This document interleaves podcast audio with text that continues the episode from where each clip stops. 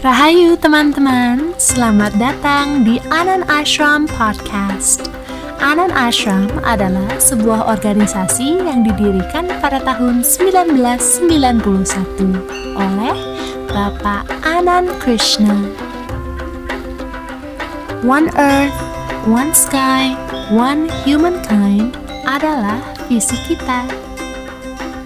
Dalam podcast ini, kita akan membahas berbagai macam topik seperti pemberdayaan diri, kesehatan mental, dari sudut pandang spiritualitas, yoga, dan meditasi.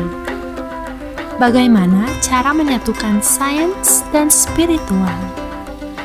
Seberapa erat hubungan antara kecerdasan spiritual, rasa empati, dan nilai inteligensia yang dibutuhkan saat menghadapi kesulitan di masa pandemi COVID-19 ini? Tentang sains dan spiritual tidak bisa diperdebatkan. Namun, buat saya memiliki kesulitan yang saya pahami adalah sains bicara transenden dan antara intervensi harapan, sementara spiritual melampaui segala tembok perbedaan. Bila mana seseorang sedang menjalani perjalanan dharma, mampu untuk mengkombinasikan keduanya. Dalam ajaran Buddha misalnya, Pertama-tama adalah Buddha Sharanam Gacchami. Yang kita harus harus upayakan dulu itu adalah kesadarannya. Buddha ini bukan saya tidak terjemahkan sebagai sosok, ya beliau adalah yeah. sosok Buddha, tapi Buddha mewakili kesadaran. Ya. Kemudian Dharma Sharanam Gacchami, Dharma. Dharma ini adalah ajarannya. Dan kemudian yeah. Sanggam Sharanam Gacchami.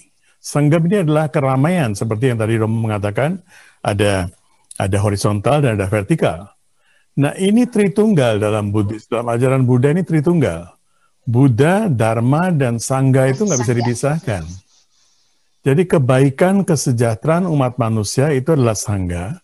Dharma ini adalah sarananya, ajarannya, dan kesadaran dulu kita di, di, di, di, dikelola dulu. Kalau kita belum sadar, kita tidak akan mengenal Dharma, kita tidak akan bisa berbuat baik untuk sangga untuk keramaian. untuk keramaian. Jadi saya tidak melihat bahwa ini untuk ini atau ini untuk itu. Tiga-tiganya harus diasah bersama. Karena seperti yang dikatakan tadi juga oleh Romo, bahwa kita tidak bisa memisahkan antara horizontal dan dan vertikal ini Buddha, Dharma, dan Sangga, Tritunggal ini nggak bisa dipisahkan. Udang saranang gajami, damang saranang gajami, sanggang saranang gajami. Ketiga-tiganya harus semua diolah ya Romo benar, benar uh, Bapak ya. Jadi tidak bisa dipisahkan ya, artinya begitu tidak ya. Tidak bisa dipisahkan. Nah diolahnya juga awalnya dari diri dulu, Buddha dulu. Ya, awalnya ya, dari, dari diri sendiri. Diri dulu. Hmm. Kemudian Dharma ajaran kita melakoni nggak? Apa cuma kita kita bermasturbasi aja, onani aja kita. kita kita, Hanya, kita pikir. Kalau sebatas. ya, kita pikir kita udah sampai ya. Kita iya, betul-betul iya. memahami dan melakoninya. Kalau sudah melakoni, baru kita memikirkan umat yang lebih banyak, sangga, kebersamaan. Kalau kita bisa memahami makna binika tunggal ika secara tepat, akan menjadi sebuah pandangan yang sangat penuh spirit kemanunggalan. Bagaimana spirit ini bisa disosialisasikan ke masyarakat? Mulai dari diri sendiri. Kita harus Kembali mulai dari, dari diri sendiri, gitu dari ya, diri sendiri. Pak ya apa yang kita lakukan Ada. terhadap orang lain, terhadap tangga, terhadap siapa pun juga dari situ. Semua berawal ada ada mungkin beberapa yang selain dari sendiri ada trik-trik tertentu bagaimana seseorang itu bisa berjalan begitu Pak memulainya mungkin dari diri sendiri harus seperti apa sih gitu? Saya percaya begini, menurut pengalaman saya bahwa ini juga menjadi moto kita di ashram kalau saya belum bahagia, saya tidak bisa berbagi kebahagiaan. Kalau saya belum ceria, saya tidak bisa berbagi keceriaan. Yeah. Dan kalau saya ceria, saya tidak perlu mengiklankan, eh, saya punya komunitas baru ini, saya lagi jual keceriaan. Begitu orang melihat saya ceria, siapa pun yang bertemu dengan saya akan ketularan keceriaan itu. Jadi nggak perlu diapa-apakan. Oh udah nggak perlu diapa-apakan, simpel begitu Akan saja.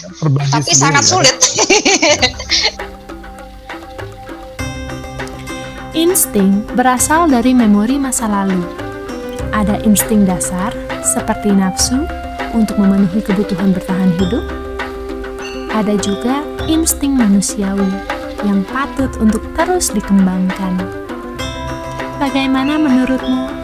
Barangkali ada pandangan lain yang ingin disampaikan kepada kita melalui Instagram at Ashram, Anan Ashram YouTube channel, dan teman-teman juga dapat mengunjungi website kita di www.ananashram.or.id.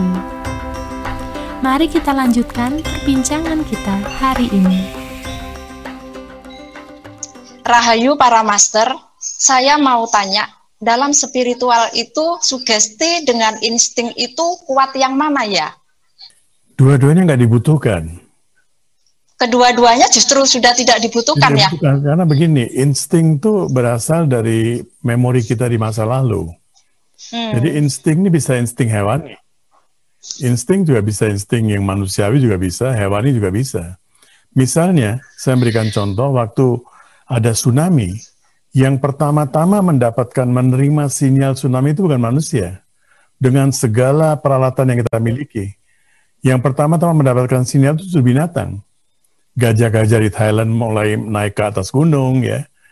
Jadi kucing misalnya, itu dia bisa yeah. bisa tahu kapan akan terjadi gempa bumi. Dan dia bisa tahu setengah jam sebelumnya. Manusia belum memiliki peralatan seperti itu. Elang bisa melihat jauh daripada manusia. Jadi uh, binatang ini punya insting yang jauh lebih kuat daripada kita. Kita nggak butuh insting seperti itu. Kita juga tidak butuh apa tadi yang dikatakan sugesti. Sugesti, ya, sugesti berarti, sama hmm, insting. Sugesti berarti saya tidak memiliki, tapi saya memberikan sugesti pada diri sendiri seolah-olah saya memilikinya. Ini ini saya anggap suatu kemunafikan. Ya. Yang dibutuhkan adalah sekarang kamar saya ini sudah gelap selama bertahun-tahun. Usia saya 65 tahun, kamar badan saya ini gelap, kamar pikiran saya gelap, kamar inteligensi saya gelap. Untuk menerangkan ini yang dibutuhkan cuma sebatang lilin, dinyalakan, dan tidak butuh 40 tahun untuk menerangkan kamar itu. Walaupun sudah gelap 65 tahun dinyalakan lilin, dia langsung akan menjadi terang benderang. Begitu Saya, ya Pak ya. Kita tidak butuh dua-duanya. Yang kita butuhkan adalah lilin pencerahan itu saja. Iya. Makasih Pak. Hubungan positif antara kecerdasan spiritual dengan rasa empati dengan nilai intelijensia dinilai mampu menghadapi kesulitan di masa pandemi. Benarkah itu? Ya, spiritual kalau kalau dikaitkan kecerdasan hmm. uh, tidak tidak benar terjemahan kita dari bahasa Inggris saja sudah keliru dari awal. Hmm. Jadi kecerdasan emosional, kecerdasan spiritual, padahal istilah yang digunakan dalam bahasa Inggris itu adalah quotient. Quotient itu adalah kelayakan. Yeah. Bagaimana saya bisa kemampuan, kemampuan, kelayakan. Jadi bukan kecerdasan. Kalau kita misalnya mengatakan kecerdasan intelijensia, intelijensia itu apa? Cerdas juga. Hmm. Jadi kecerdasan kecerdasan. Atau kita Jadi double ya. Double. Atau kita menggunakan meditasi Zen. Zen ya. itu udah meditasi Changde. Double lagi. Double lagi meditasi masih disebutkan lagi. Tidak, betul, ya. terjemahnya keliru. Nah, spiritual yang kita pahami, yang saya pahami dalam pengertian adhyatma, dia itu ya. melampaui pikiran, melampaui kecerdasan. Jadi tidak ada tolok ukurnya, tidak ada matriksnya. Jika kita sebagai manusia belum sadar, maka kita belum dapat mengenal Dharma. Kita belum bisa berbuat banyak untuk sangha, untuk kebaikan dan kesejahteraan umat manusia.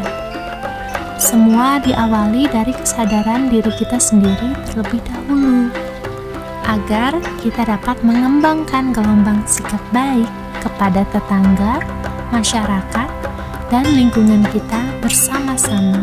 Semoga episode hari ini bermanfaat bagimu. Follow, share, Dan jangan lupa untuk bergabung di episode selanjutnya. Semoga semua makhluk